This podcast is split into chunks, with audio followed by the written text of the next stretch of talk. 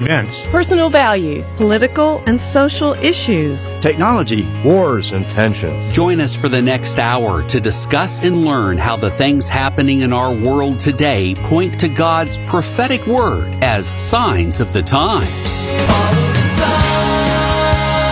signs. Open your eyes.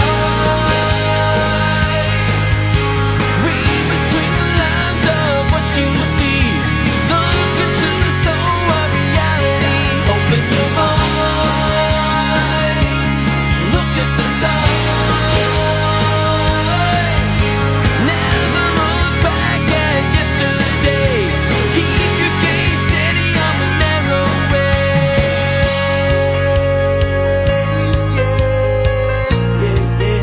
on the narrow way. Sometimes prophecy moves faster than our show, but we'll do our best to get you caught up on all things Israel. We'll see how the terrorist attacks have emboldened the enemy in our country as well as around the world. And when things happen on a global scale, you know it's the signs of the times. Our weekly look at Bible prophecies in the world's news for Friday, October 20th, 2023.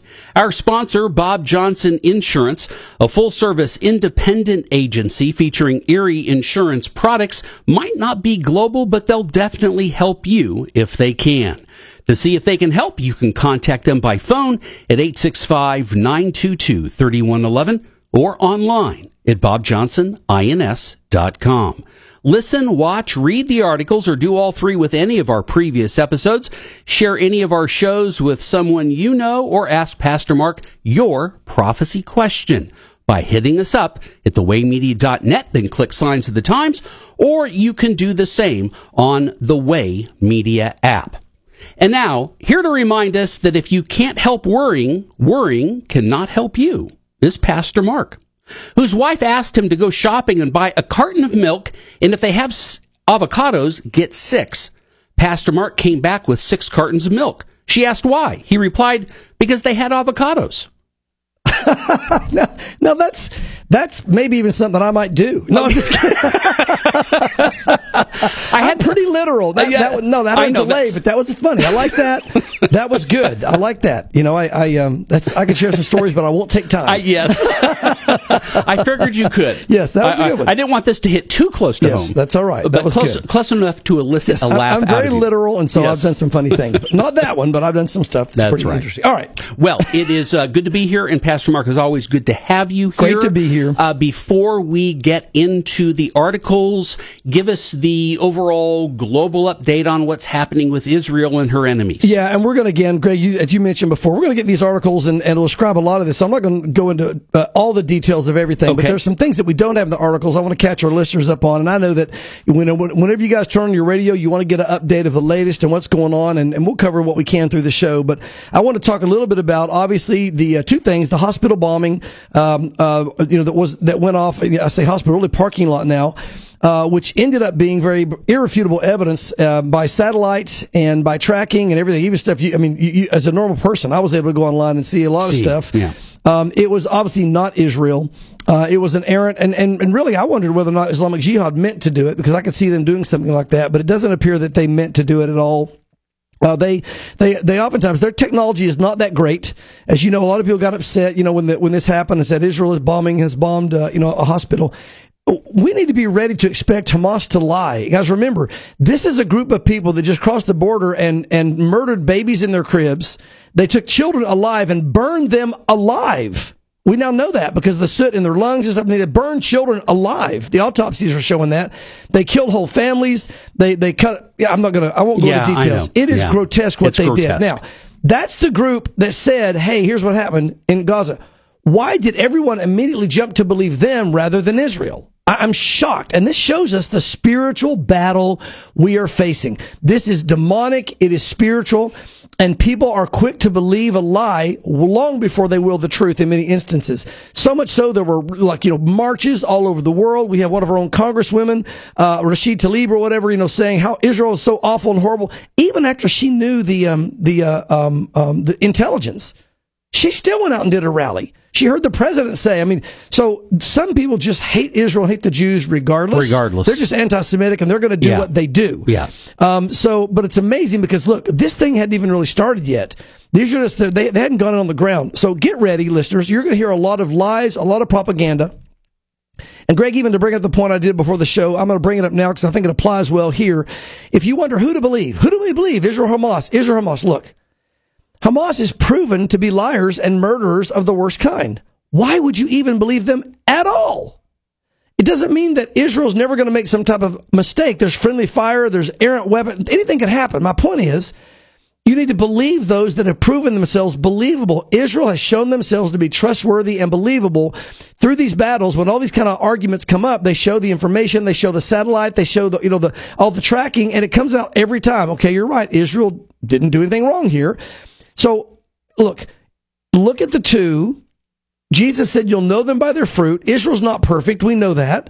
But the bottom line is Israel has been proven to be trustworthy and Hamas has been proven to be a liar. So when you hear these reports come out, fall back to what you know. If Israel's wrong on something, that'll come out and they'll probably correct it. They'll admit it. They'll do whatever. But don't just jump the gun, and not that our listeners would, to believe that, Hamas over Israel. But I see this kind of stuff and it just astounds me.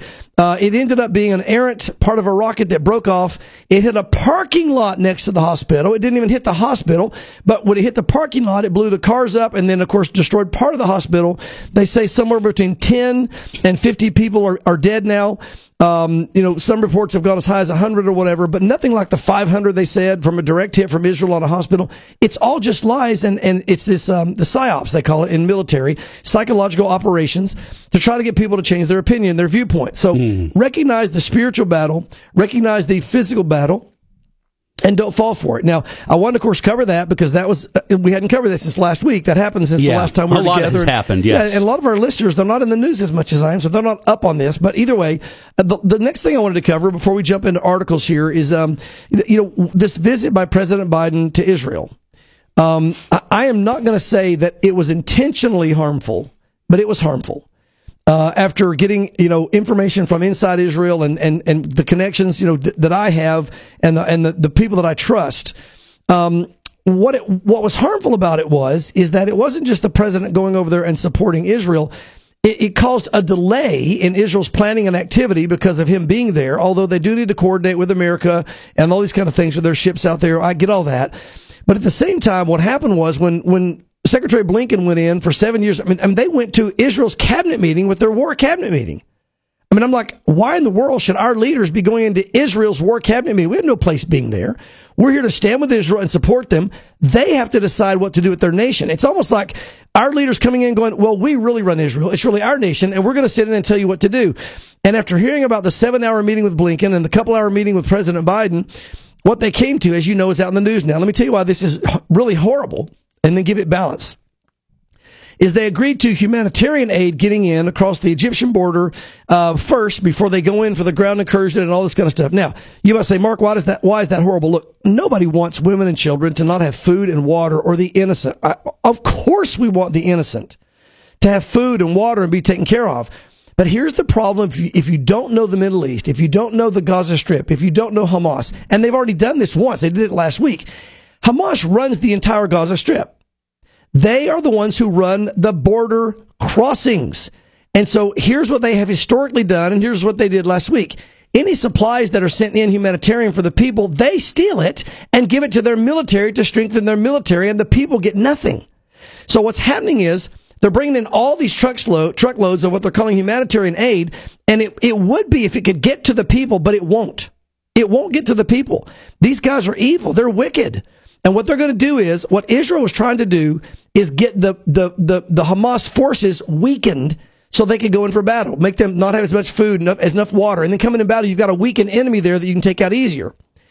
Now what's going to happen is Hamas will immediately seize these supplies. They will strengthen their military. They're going to have great meals. They'll have great things to drink. They're going to be their morale's going to be picked up. We basically, I'm not saying we knew we were doing this. I'm not saying that our administration did anything on purpose. I'm not making any accusations.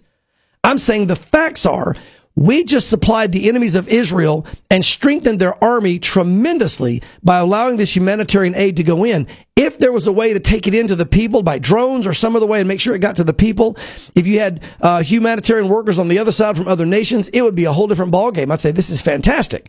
But it's going to all go to Hamas and their armies. So the people are going to continue to be hungry. They're going to continue to be thirsty. The children aren't going to get anything. This is all just a ruse. It's going to the army. I've watched this too long now. That's number one. Number two, so in essence, we have hurt, and we're still fighting against the Israeli army by what we're doing. Secondly, and by the way, when the war's over, that's when humanitarian aid goes in as the most effective. Secondly, what's going on here, as far as the aspect of what we're doing is, again, we're giving more time for the enemy to plan and to be prepared for what Israel may do. Now, they don't know Israel's attack plan, if you will, but this gives them kind of this window of more time to be prepared and to be ready. It also gives them more time to lie more and to have the world opinion change. And the enemy, I guarantee you, Greg, he's working super hard. Here's the cycle we see every time. These guys do something terrible to Israel. Israel responds, and to a certain degree, the world goes, okay, you can do that because it's self-defense. But then when they really do what they have to do to take care of the situation, then what happens is the longer it goes, the world goes, look how terrible they are. Somebody else died. And they don't realize they've got to go in and clean out Hamas.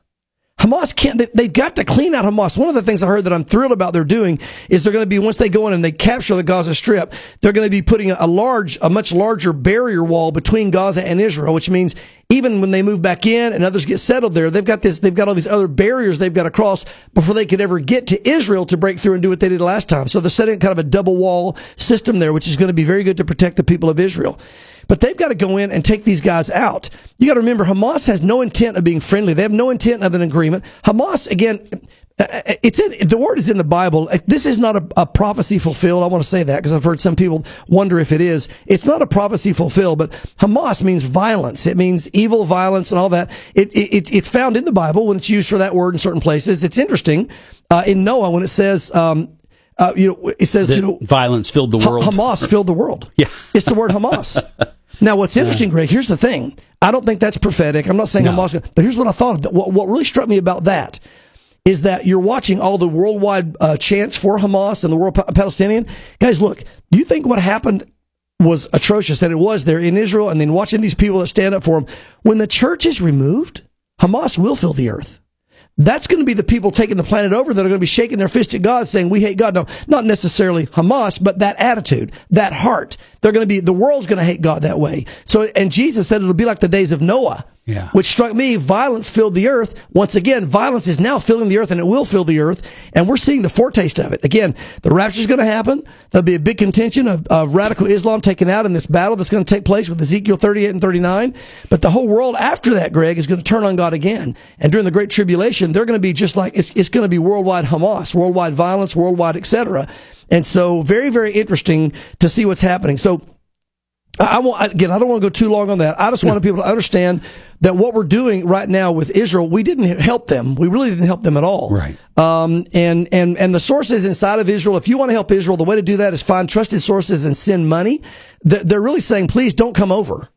People that are wanting to come over and do humanitarian, they said, please don't come over. It's complicating things. Stay home. It's a war operation. It's a good heart of a church to want to send a group over and different people, whatever. And I think groups like Samaritan Purse should go in because they know how to do it and they're there, et cetera. But they said, look, if you don't know Hebrew or you can't be used in some way in the war, right now it's kind of like, it's going to be a problem for us if you're there. So we said, but what will help us in Israel is send money.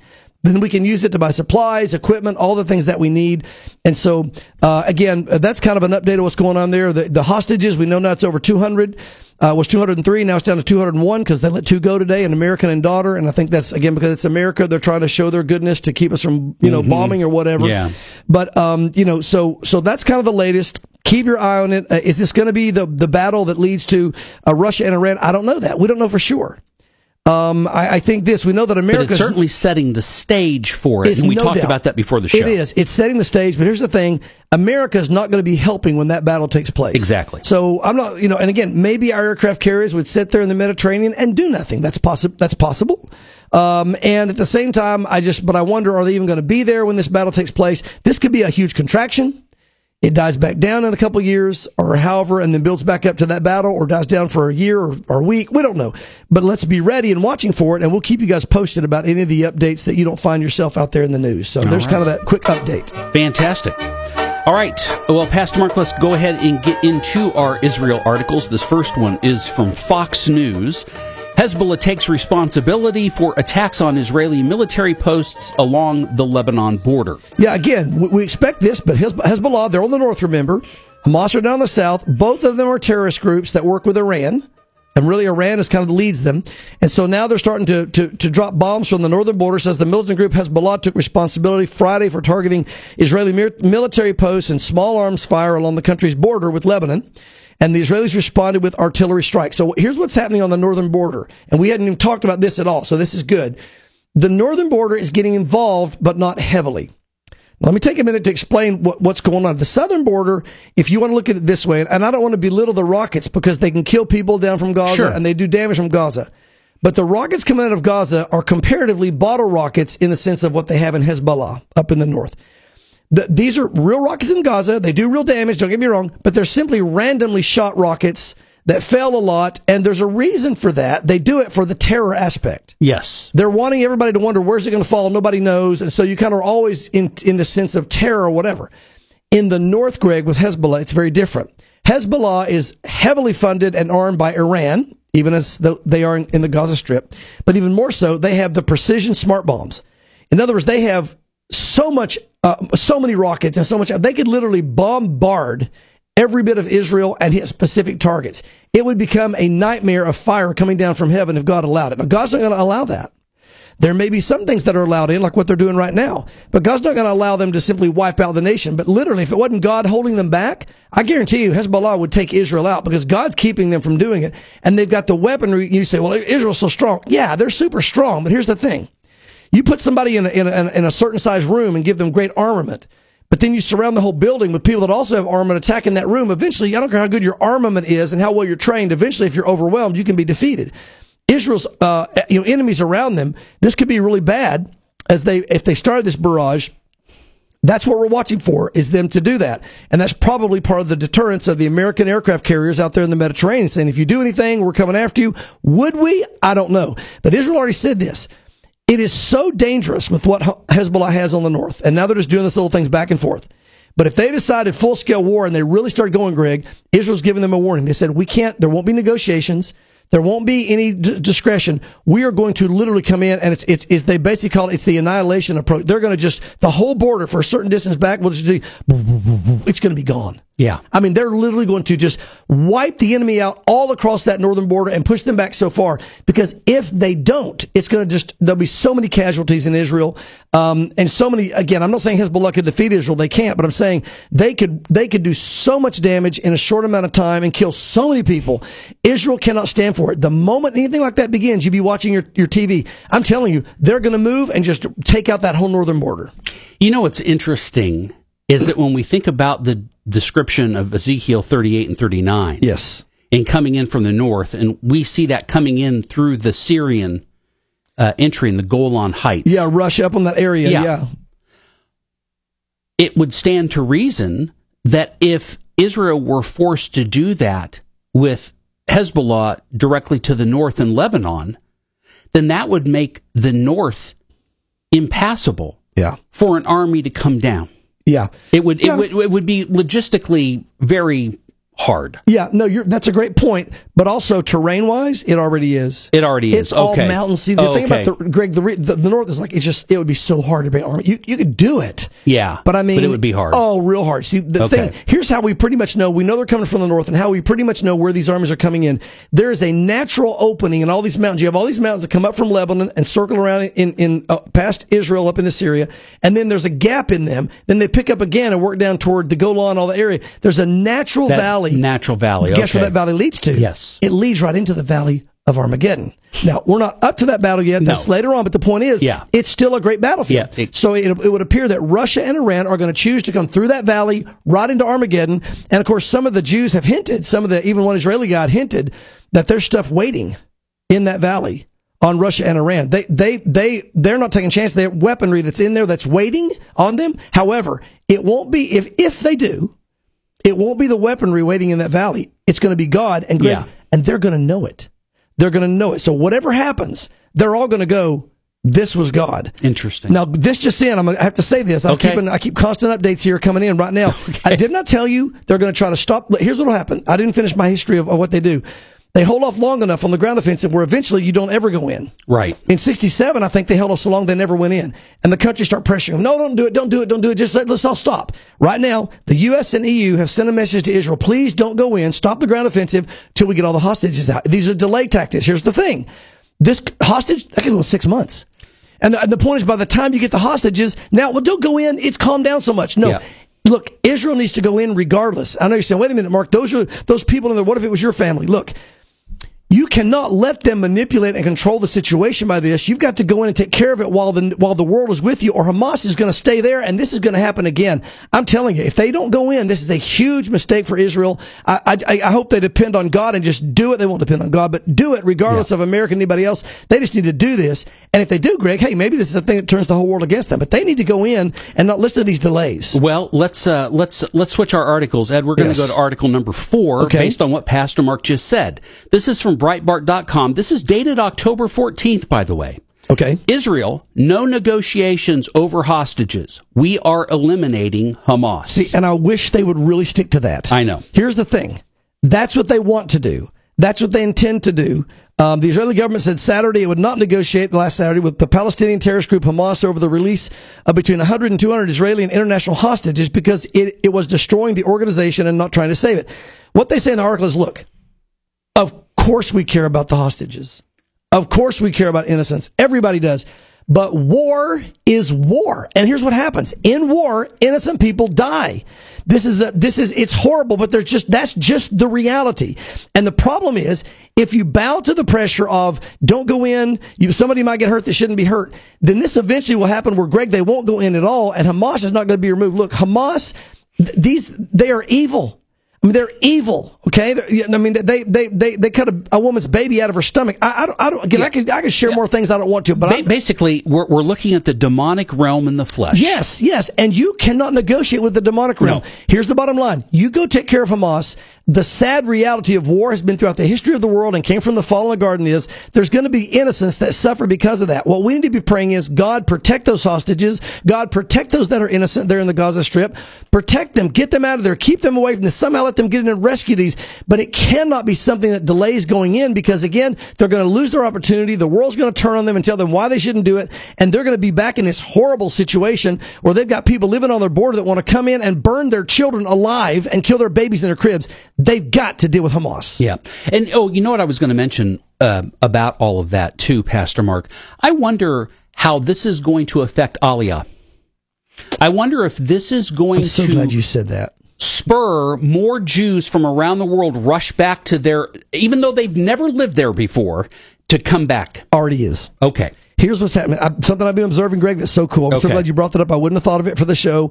Here's what's happening. You're having Jews all over the world who don't live there saying, I feel compelled to go back and defend my people. And get this, Greg, here's what's going to happen. Yeah. They're going to go back, and some of them are going to stay. Yes. They're going to say, this is where we belong. We're here to help protect our nation. Absolutely. Look, as tragic as this is, God is using it in multiple ways. He's using it to deal with Hamas and to judge them.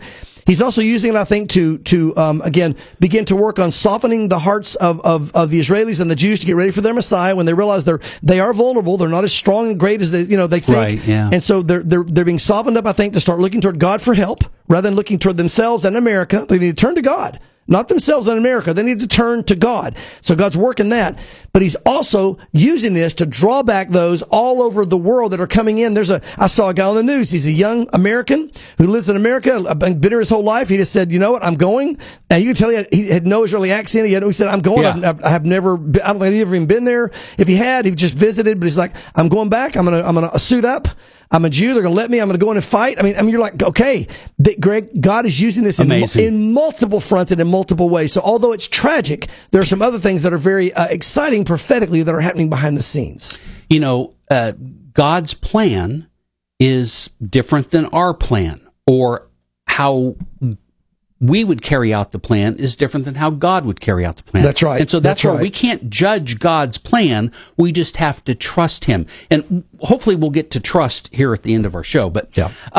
Ed, we're going to go to Article 7 because I want to go back to the northern border. Yes. Because we were just there in our conversation. And this is from the Jerusalem Post.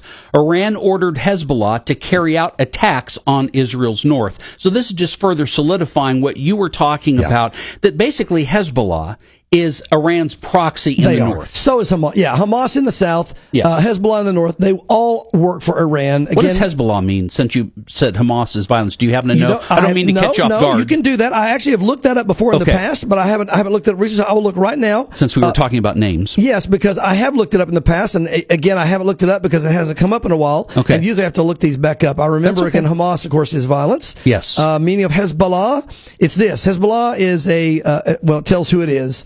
That one doesn't give a definition. I will find out the meaning of Hezbollah here in just a little bit. I'll get back to that. But anyway, to this article, so we don't get sidetracked here. Let me read some of this. Iran ordered Hezbollah to escalate against Israel on Sunday. The IDF spokesman, Brigadier General Daniel Hagari, said in his Monday morning press conference, and I quote, "If Hezbollah fails to understand us, the response will be deadly," said Hagari, repeating the sentence for emphasis. In other words, they're not kidding. They can't. When they say that, it's not a threat. They have to go in and just wipe out. That would be one they would move no matter what president called them or whoever. If they start coming in, those rockets, they're going to just wipe it clean, that whole area, because it's got to be stopped. It'll just kill so many civilians. They cannot let it happen. But again, yes, they're a proxy of Israel on the north. Just like, basically, Israel is surrounded by Hezbollah. They're surrounded. Oh, here's what it means. It means the party of God. It's Hizb Allah. Two words, Hizb Allah. The party of Allah, the party of God. So Hezbollah, the party of Allah. The party of the Hamas, Muslim God. And Hamas, the violence, and whatever. So that's good. I remember now that I saw it, but again, that's a good reminder. There we go. Well, there's a party in the north, clearly. Yeah, it's not the kind of party you want to be involved with. No, you sure don't. You do not want to RSVP. Exactly. But, you know, again, keep your eye on the north because that's the biggest threat, believe it or not. And so what could happen is if and when Israel goes in on the ground offensive, and they really need to soon, that's when you may see more stuff coming from the north because they're going to try to get them broken into two fronts, distract them or whatever. And it depends on if Hezbollah is smart, they will do limited attacks, maybe a little bit more to draw them kind of away, but they're not going to do something major, because if they do something major, I mean, goodbye. Goodbye, Hezbollah. Yeah, they go further back into Lebanon, they'll be okay. But across that border for miles, it's just going to be annihilation. When you release these rows and rows, it's almost like the carpet bombing of World War II, except with much greater power and all this stuff. You're going to see something dramatic really happen. And again, these are the kind of things that could push to, Russia and Iran moving in and coming up from the north. So could this lead to that battle? Yes. Is it going to? We don't know yet. We'll have to wait and see. But I know this. America's not going to be there to help them, or they're not going to help them somehow. I was thinking how dramatic it would be in world history if suddenly Russia and China did some type of limited small nuke or something and neutralized both those carrier groups in the Mediterranean. Nobody would expect that. But if they did that, you talk about changing the world. We would automatically become a lesser power overnight. We'd be out of the fight for the moment. That's Russia and Iran could move on Israel. I mean, this could be a major change if something like that happened. I'm not saying it would, but if they attack those carrier groups, which nobody would do, they're too powerful. But if you did a limited nuke thing on small nukes or field nukes, you could take them out. And I don't know. I mean, it's very interesting to think about. But either way, keep your eye on all that, and we'll keep you posted. So. Okay. All right, and we're going to go to article number 3. Which we were originally going to get to. Now, this article is dated October 14th from the Jerusalem Post. This is what we were talking about prior to this whole terrorist attack. Yeah. And that is the purported peace agreement happening between Saudi Arabia and Israel that we talked about would be prophetic in relation to Ezekiel 38 and 39. Right. This article, again, dated October 14th, said Saudi Arabia reportedly suspends peace talks with Israel. Is that still the case? What's going on? Yes. Okay. Officially, let me read what it says. One sentence here. Saudi Arabia reportedly pausing. Note that. Normalization, not canceling, but pausing normalization talks with Israel and the United States, a major diplomatic blow in the wake of the Hamas invasion. First of all, this is one of the main goals, as we know, of Hamas, to get them to cancel that because they don't want anybody to make a peace treaty with Israel because they hate them. And again, we know the Antichrist will eventually be the only one that can make a real peace treaty. But yes, it is, at least, Greg, politically, on the surface, it is on hold right now. Because, again, the tensions are too high, and the Arab peoples and the Palestinian peoples, which are often different, are standing together.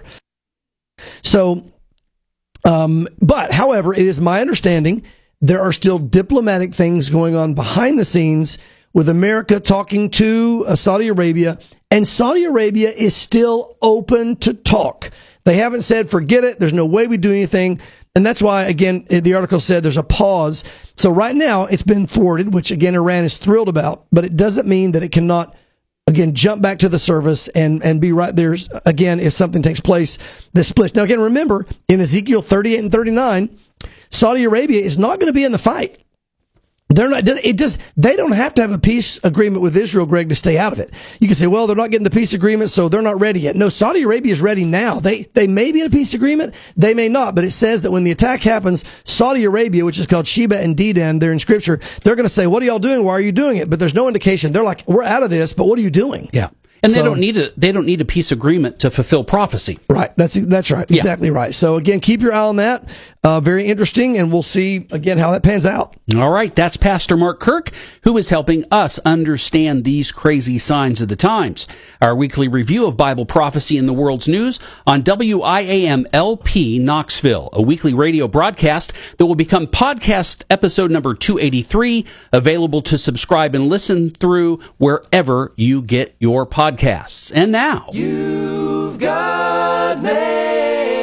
We've got a couple of questions, Pastor Mark. Our first one comes from Ginger, who enjoys Signs of the Times in St. George Island, Florida.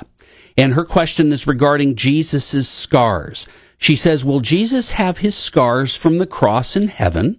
And if yes, will he have them after the final judgment? Interesting question. It is a great question, Ginger, and thank you for it. You know, here's what we do know. I can't give a definite answer to the whole question. I can give you a partial answer of what the Bible tells us. The Bible's silent on some of this question, but it does tell us other parts of it.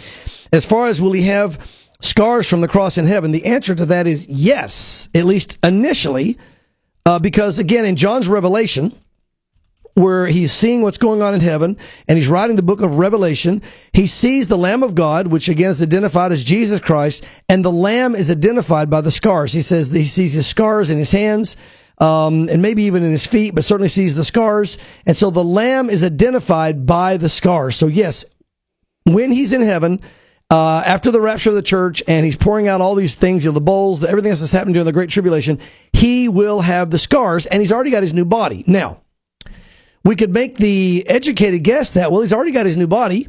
He's in heaven. He has the scars. He'll probably have them forever. And that would be, I think, a good educated guess. However, because we don't know forever, we don't know whether or not he will get a new body that one day doesn't have the scars for whatever purpose. But I know the Lord is not concerned about how his body looks. He's concerned about hearts and the fact that you've been saved. And in one way, I find it extremely, in a spiritual way, very sweet, and I don't know if romantic's the word, you know, it's kind of weird when you think about this whole relationship with the Lord, but very, very endearing in the fact that it'll be this eternal reminder of what he did for us. It's almost like, I gave my life for you, and it will never be forgotten because the scars will always be visible. So I think if the scars are there forever, it's going to be wonderful. We don't know whether or not he will, again, let those scars go away at some point, so I can't answer the second part of the question, but they certainly will be there initially, and so we'll see whether or not it's eternal or just during the Great Tribulation. Yeah, great question. All right, Pastor Mark, our next one comes from Jeanette, who enjoys Signs of the Times right here in Knoxville, and she has a question about Catholics and salvation. She says, are Catholics saved? Do we need to evangelize them? How do we do this in the most loving way, especially when they are my siblings that are so devoted to their faith that they Zoom every single night to do the rosary? To them, I'm the youngest who has tragically left the quote-unquote one true church. Yeah. Wow, that's tough. That is tough. I'm sorry, Jeanette, about that. I'm sorry you're going through that. Let's. I want to handle this in a very sensitive way, but very straightforward. Let me just say this. Anyone that calls on the name of the Lord will be saved, if they mean it from their heart. I don't think you have to have all of your doctrine in every area perfect to be saved. You just need to realize, I'm a sinner. Lord, forgive me my sins. Come into my life. And the Bible says you will be saved. Now, with that said, that means that, yes, there are probably lots of Catholics that are saved and know the Lord. Because from their heart, they've cried out to God, and they meant it, and they wanted to be saved, and they are. However, I will say this. If they're a Catholic that truly studies what the Catholic Church teaches and then studies the Bible, the ones that are saved, I think, will eventually leave the Catholic Church. Now, that could take years. But why do I say that? Because there are many false doctrines in the Catholic Church. One of the major ones, for example, is the Bible says there's only one mediator or go-between between God and man, and that's the man Christ Jesus. Well, of course, as you know, Jeanette, the Catholics look toward Mary, and they even look to the saints. They pray to the saints. They pray to Mary. That is totally unscriptural and outside of the Bible, and again, is really even idolatry, so which God condemns. So I think it'd be possible. So you're, initially, the simple, straightforward answer, yes, there are Catholics that are saved. Number two, I think there's a lot of Catholics that think they're saved and they're not. And here's why. Here's the second category. They think they're saved and they're not because they're putting their faith in the Catholic Church. That is, because I'm in the one true church, end quote, I'm going to be saved. No, that doesn't mean anything to God. The one true church is everybody who truly has given their heart and life to Jesus Christ. That's the one true church. That's all the word Catholic means. And the reason it was broken up into Roman Catholic is because there was a split between Rome and the eastern part of the church in the 300s, and there was a fight about who really was to be the authority. And so they have the Eastern Orthodox and you have Roman Catholic, and of course that's where that comes from. But the bottom line is the one true church is the church that knows Jesus on a personal level, and we're saved. So you, Jeanette, Greg, and I, we are part of the one true church. The Catholic Church is a totally separate entity. They are a religious group. That is some of them, as I said, are saved, and some of them think they're saved because they're putting their faith in the teachings of the Catholic Church and the Catholic rituals and the rosary and other things like that. They're doing that, and they're deceived. Now, I'm not saying your family. I don't know your family. So I don't know if any of them really know the Lord and they're just being deceived or not. But the rosary is a deception. And really, very kind of briefly and quickly, the rosary comes from Hinduism. The Hindu prayer wheel is where the rosary originated. If you go back and look in history where the Catholic Church adopted it, the Hindus have what they call a prayer wheel that they'll put prayers on and they spin that wheel, kind of like the Price is Right and you wait for it to come around or whatever. But the reason they spin it is as it goes around and goes up, they believe that each of those prayers are going up, to their gods and all that. So the prayer keeps going as it spins, and you can say that prayer over and over and over, right? Mm-hmm. Well, the Catholics early on thought, I like that. We can adopt that into Catholicism, and we'll make it a rosary, but we're going to switch it from a spinning wheel to these beads, and so you pray these certain prayers and put the beads up, whatever, and that means more prayers are going up to God. Well, the Lord rebuked that when he said, hey, don't come to me with repetitive words. He said, don't do that. It doesn't do anything. He said, come to me with a heart that's broken and loves God. So, so that's how that works. So yes, some Catholics are saved, some are not. Some put in the ones that are saved, I think, don't really know their Bibles very well. And those that, aren't saved are putting their faith in the Catholic Church. So to answer your other question, should you evangelize them? The answer would be yes. And how to evangelize them? Well, let me say this. I'll give you an approach, but I will say this. There are probably many, many people out there that have come out of the Catholic Church and gotten saved and have written books about what reached them and how they're reached. I would look online for how to reach the Catholic type thing. You're probably going to find somebody with a great testimony, how God used it to get them where they saw the difference between Jesus and Mary and the church and the real faith and just religion and all that. And that would be a great way to do that. But I know for my family, they were not Catholic. But in trying to reach my family and realizing they needed to understand the Jesus of the Bible because they were religious, but in a different religion, I basically just in a very friendly way, I started sharing my testimony. Here's what God did in my life. So I shared my testimony. It's a great way for them to see, wow, look what God did for Mark. Look, God can do that for you. And then as I share my testimony, I would just, I'd ask questions and say, well, so what, okay. Jesus said, what do you do in the Bible? Where Jesus said, nobody goes to heaven except through him. What do you do in the Bible, for example, where it says there's one mediator, one go-between between God and man? I'm just curious, as a Catholic, how do you approach that? And they've got to think about it. And I'm sure they have answers. They'll be, well, that doesn't mean what you think it means. It doesn't mean that Jesus is just, what it means is we go to Mary and then Mary goes to Jesus. But then you can say, but that's not what it says. It just says there's one go-between, which means Mary's not needed. So where does it say we need to go to Mary? Now, these are the kind of things, again, that get them thinking. You want to make sure it's not a tense moment. You want to make sure it's more of a moment you're sharing what the Lord has done. Then begin to ask them certain questions about what they believe based on Scripture rather than what the church teaches, because the Catholic Church has their own teachings that you can't find in the Bible. And one of them is Mary, that she also can save you, co-redemptrix, they call her, and that you can go to God through her. But the Bible clearly says, no, you can't. You can only go to God through Jesus Christ. So, again, sharing your testimony, picking out some scriptures in a very non-confrontational way, and just asking, hey, what do you do with that verse? How do you handle that? And get their feedback, because it makes them start thinking.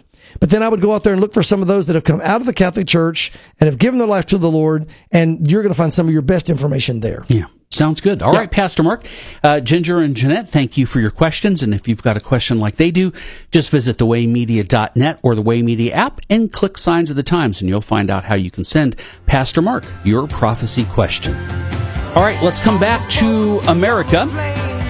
We talked about the hatred for Israel being global, and it's right in our backyard. Yeah. This is from the New York Post. Chaos erupts as pro-Palestinian protesters take to the Capitol, the U.S. Capitol, at least 3 arrested. This is dated October 18th. Greg, I never thought I would see this in America. I think to see some limited little things happen here and there, but in our country, our country looks like the Gaza Strip in certain places. When these marches and shouts, in the sense of people supporting those who came in and brutally murdered the Jews. It's this whole same World War II anti-Semitism spirit rising back up, and I never thought we'd see it in our nation, and even especially led by one of our congressmen. But again, and really the squad, as they call them, they've come out, in support of this, and now some of them have backed away. I know that, Tlaib has been Rashid Tlaib is still very vocal up front about it. Ilhan Omar has come out and she said, yeah, well, okay, it wasn't Israel, but she didn't condemn. But still, we still hate them. Well, yeah, she didn't condemn Hamas. She just said, okay, it wasn't them on that one. But when the next one comes along, I'm sure they're going to be jumping on it. But hundreds of pro-Palestinian protesters converged on the U.S. Capitol Wednesday, demanding a ceasefire between Israel and Hamas.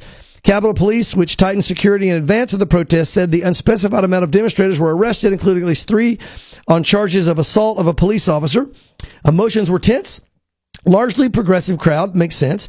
Notice this. Listen to what they said, Greg. The crowd felt betrayed by President Biden and other leading Democrats, and here's why. For backing Israel's bid to eliminate the terrorist threat in the Gaza Strip. I'm sorry. How dare you kill these wild animals and protect your children and women? How dare you even think about that? We protest that. You let those wild animals live. You let them kill those children. You let them burn them alive. You let them do this. Who do you think you are? What are you, taking God's side or something? What's wrong with you? Again, I get emotional about it because it makes me very upset. Yeah. It's evil.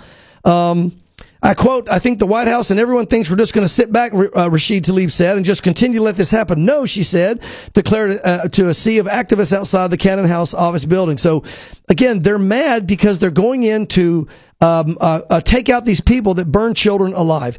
How have we come to this place? Now, I expect to see this in certain pockets of the Middle East, Greg, because they're godless. How have we become this way? The answer is the same. We're becoming godless as a nation, and we're becoming just like all the other nations of the earth. Woe to those that call good evil and evil good. Amen. Isaiah 5:20. Amen. And we're seeing just another example of that scripture verse playing out. And it's funny, Pastor Mark, we've been doing this show since 2006, and we've seen different levels of things, but we've always talked about these scripture verses that were prophetic in nature regarding the end times. Yes. But I know that in your heart, you could have never imagined, I know I could have never pictured or imagined what we're seeing today, seeing these verses, how these verses are coming to life. Yeah, we are living in the Bible. Yes. We are living in prophecy. It's not, I used to read the Bible and go, wow, what would it be like to be back in that day? No, we're in the Bible now. It's happening around us. And it's just amazing to watch. But let me say this again, lest anyone misunderstand me, especially if you're listening and you don't know the Lord or you don't understand the situation, haven't been studying the Middle East for many, many years like I have and many others. Look, God loves the people in the Gaza Strip. I want to say that again. He loves them. He died for those in Hamas. He died for them, so they wouldn't have to do this. If they repented, the Lord would forgive them, and they would go to heaven. This is not an issue about God loving the Jews and not loving the Palestinians or the Arabs or anybody else. It's about right and wrong. And they came in and brutally massacred innocent people. The Bible requires they be judged. As a matter of fact, Romans 13 says that God has put the authorities there to bear the sword against those who do evil. That doesn't mean that we don't, forgive people when they do evil. That's not the issue. The issue is this is God's mandate that those that do evil are to be dealt with. It's almost as much a duty to go take care of this. And then at the same time, yes, if somebody repents, there's forgiveness. And you don't want to harbor this kind of, for the people that lost family members, you don't want to harbor bitterness and anger your whole life. That's going to destroy you. But this is a righteous war, and it needs to be allowed to take place. And anyway, I could go on forever, but when I see these people defending, when I see somebody defending a group of people that just burned little children alive, and I look at my granddaughter, I get mad. I do. Now, am I gracious? Am I forgiving? Yes. Mad is not sin. Mad, the Bible says, be angry and do not sin. So getting angry for righteousness' sake is okay. You should be angry when you see children burned to death and innocents dying and women raped repeatedly until they die like they did. You should be angry, but you don't let the anger go to sin. You let the anger lead to righteousness and what God has said should be done in his word. And this is a righteous war and they need to be dealt with based on Romans 13 and other things. And then, of course, you work on those that are survive it at forgiveness and mercy. And anybody that repents, the Lord will, even those that did all those atrocities, if they would repent, the Lord would forgive them. And that's the grace and mercy and love of our great God. Yeah. You may be in business. All right, let's go to some One World Government news. This is from CNN, dated October 17th. China and Russia criticize Israel as Xi and Putin set to meet for Belt and Road forum. Boy, this is going... these guys behind the scenes, Greg, they're buddy. This whole thing growing with China. I don't know where China's going to come into play in all this last day stuff. I do believe very possibly these massive armies that come in at the very end at Armageddon, which is not this. But either way, it's interesting to watch these guys because they're trying to develop a new world order that is different than America wants. Chinese leader Xi Jinping welcomed Russian President Vladimir Putin to Beijing on Tuesday for the start of a visit expected to underscore the leaders' share of vision in the new international order, no longer dominated by the United States and its democratic allies. Both Beijing and Moscow have criticized Israel's actions and called for a ceasefire in the latest show of the two powers' efforts to step up their alternative leadership. So they want an alternative leadership to that of the U.S., which affirms Israel's ongoing right to retaliate. Heads of state, representatives, and delegates from more than 140 countries are expected to attend China's landmark two-day diplomatic event beginning Tuesday, which marks the 10 years since the start of Xi's global infrastructure funding drive. Look at that. A global infrastructure funding drive by Xi in China, and presents the Chinese leader with an opportunity to project Beijing's global power ambitions. He's actively, here's the thing, Greg, about Russia and China and these other nations. They, and really the Middle East, the terrorists and all, they look toward the long haul. They look at the long picture. We in Americans kind of look at, we have a drive up window approach. Let's go in, get our burger and drive off. They're looking at how can we have the best burger in the world within 10 years, okay? They're planning and they're letting us just this slow grind to take the world over and to watch America fall, and they're being successful. We're doing it to ourselves because we're turning from God. Yeah. But again, they have a whole approach here where their whole thing is you know what, we're going to just work on this gradually and eventually take over. And again, part of the goal again of the Muslim community in the Middle East, they said, if you want to defeat America, just flood their nation with Muslims, and you don't have to fire a bullet.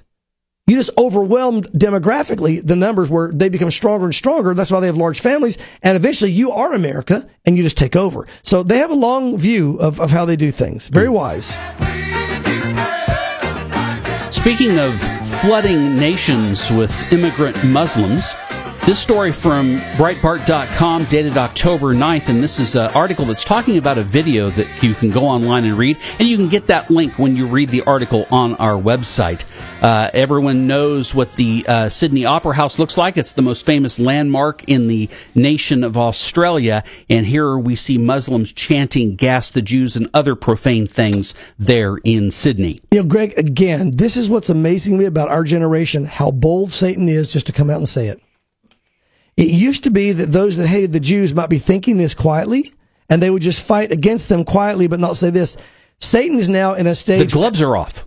The world is now in a stage where Satan can literally right through people say they hate Jesus or they hate God or gas the Jews. I mean, this is not even... like they're just saying, we want World War II again. We want to do what Hitler did. We want to just take all the Jews together, put them in gas chambers, and kill them all. I just can't imagine the boldness. Now, in wartime, when Satan has taken over and people have lost their minds, that they did that. I can't imagine during a time like this, in just a protest march, how bold is Satan? Hamas supporters chanted, "Gas the Jews," beside the world-famous Sydney Opera House in Australia, according to a video shared by the Australian Jewish Association.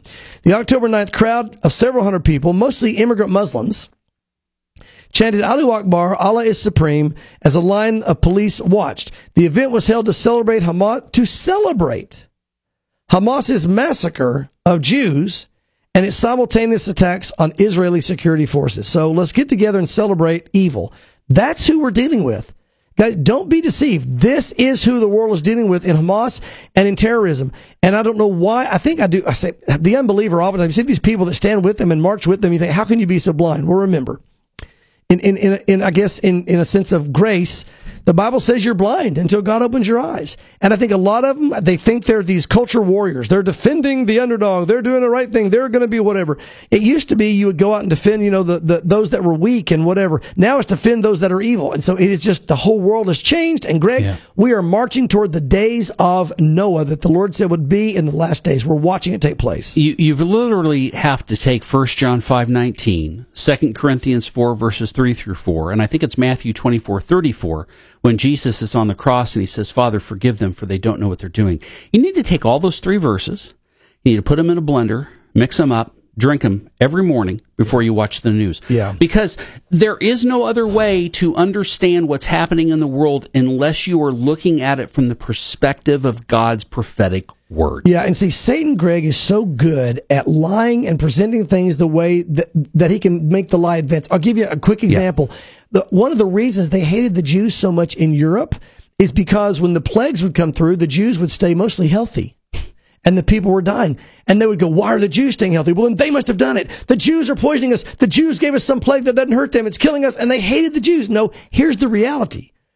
God told the Jews a certain diet they were to have and a certain way they were to wash their hands and do things that, again, modern medicine didn't know. So they were obeying God's word, eating certain foods, washing their hands certain ways. So what was happening is the plagues were not spreading as bad in the Jewish communities. But rather than them saying, well, maybe they're doing something, we need to kind of figure out what they're doing and do the same thing, the immediate thought that Satan put in their mind was, see, look, they're killing everybody. They're poisoning everybody. Here's another one real quick. And I think we have time for it.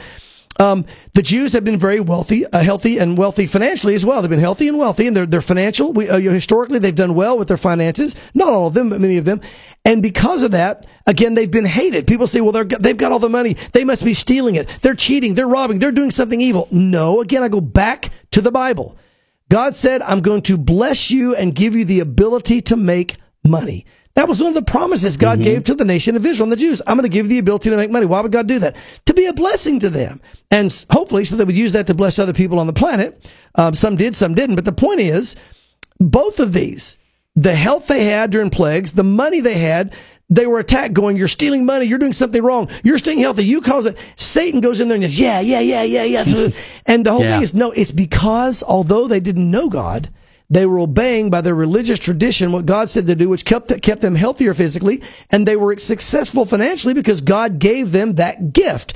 And again, it's like, leave them alone. God has blessed them. Praise the Lord for how God's blessed them. Our concern now is let's lead them to Christ and get them in the kingdom of God along with everyone else. Yeah. Amen.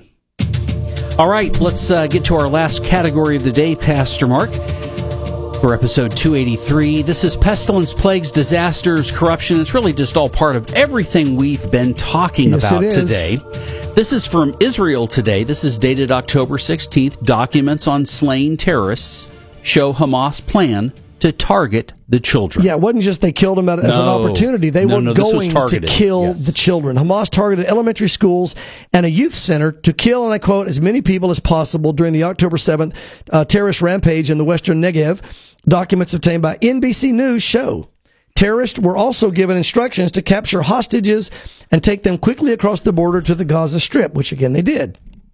Other documents viewed by the Wall Street Journal showed that Hamas had a squad that targeted to achieve the highest level of human loss.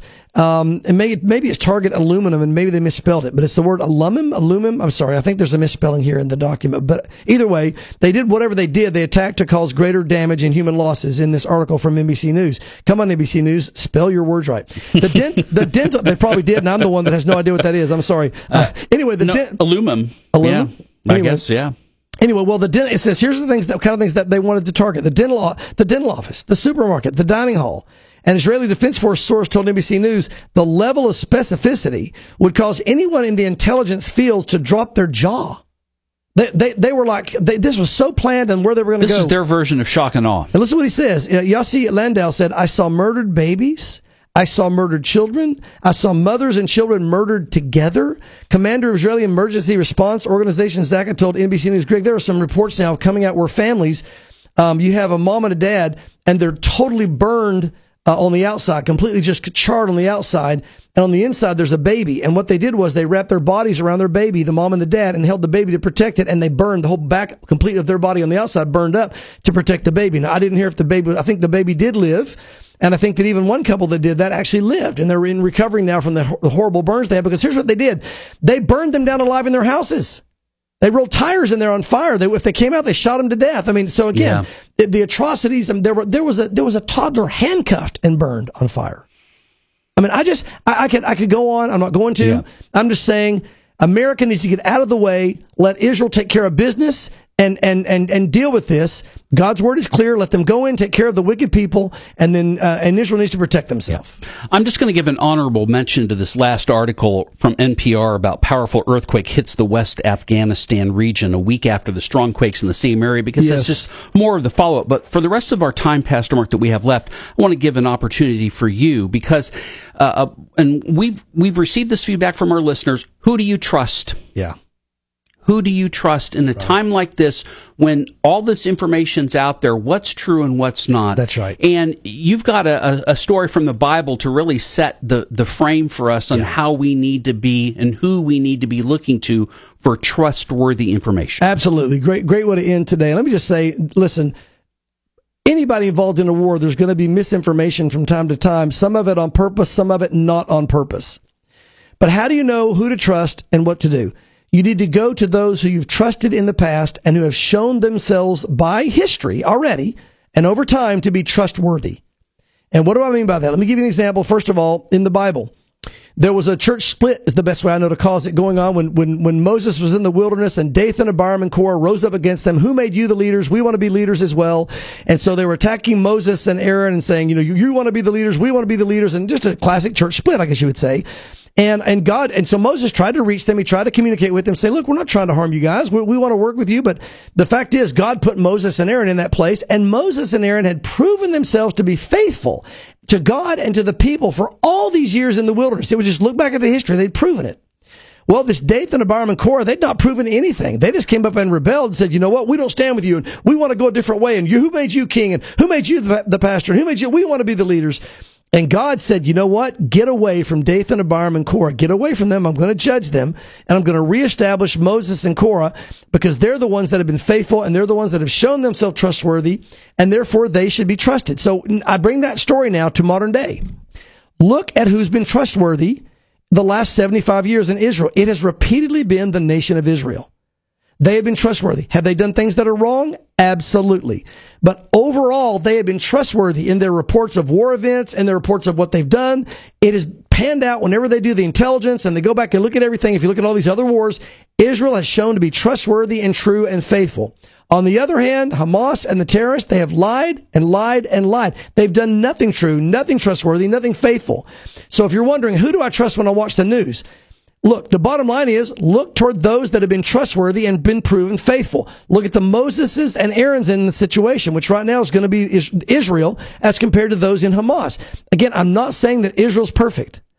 They don't even know God. I'm not saying they wouldn't allow some misinformation to get out. I don't know the politics behind everything. But historically, the last 75 years since they've been in the land, they have shown to be accurate in things that have happened, such as rockets, events, whatever. But the terrorists have always lied for their purposes. So when you watch the news, you need to take with a huge grain of salt. Pretty much don't even listen to anything Hamas is saying, because their father is Satan, and the Bible says he's a liar and the father of lies. And as Jesus said, you're going to be a liar just like your father. So although the Jews don't know God, and although they're not righteous, you're going to see much more proven faithfulness over the years with Israel than you will with Hamas. And so again, just kind of a general principle. Nobody's perfect. They're not going to do everything right. But there's a general principle. Yes, there are wicked people in Israel, just like there are wicked people around the globe.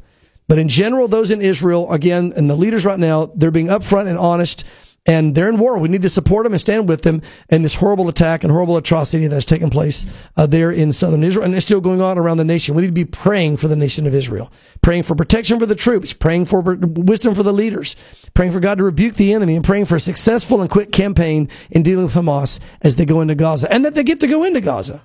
So I wish I had time to pray. I should have done that. But either way. Well, you got time to pray. Pray right now. Well, the music started. That's okay. Go. Lord, again, just your hand of protection over the nation of Israel. Give them wisdom. Protect them. Anybody in the Gaza Strip or Hamas that can be saved, save them. Bring them into your kingdom. You love them too. But God, they are the ones that have done this. And I know you're going to protect Israel, guard them, and use them. Give them wisdom and your grace. In Jesus' name. Amen. Amen. Pastor Mark, thank you. Thank you, folks, for listening. Thewaymedia.net. You know it by now, but know some more when we get together and talk about more Signs of the Times next Friday at 1:30 right here on WIAM. Have a great weekend.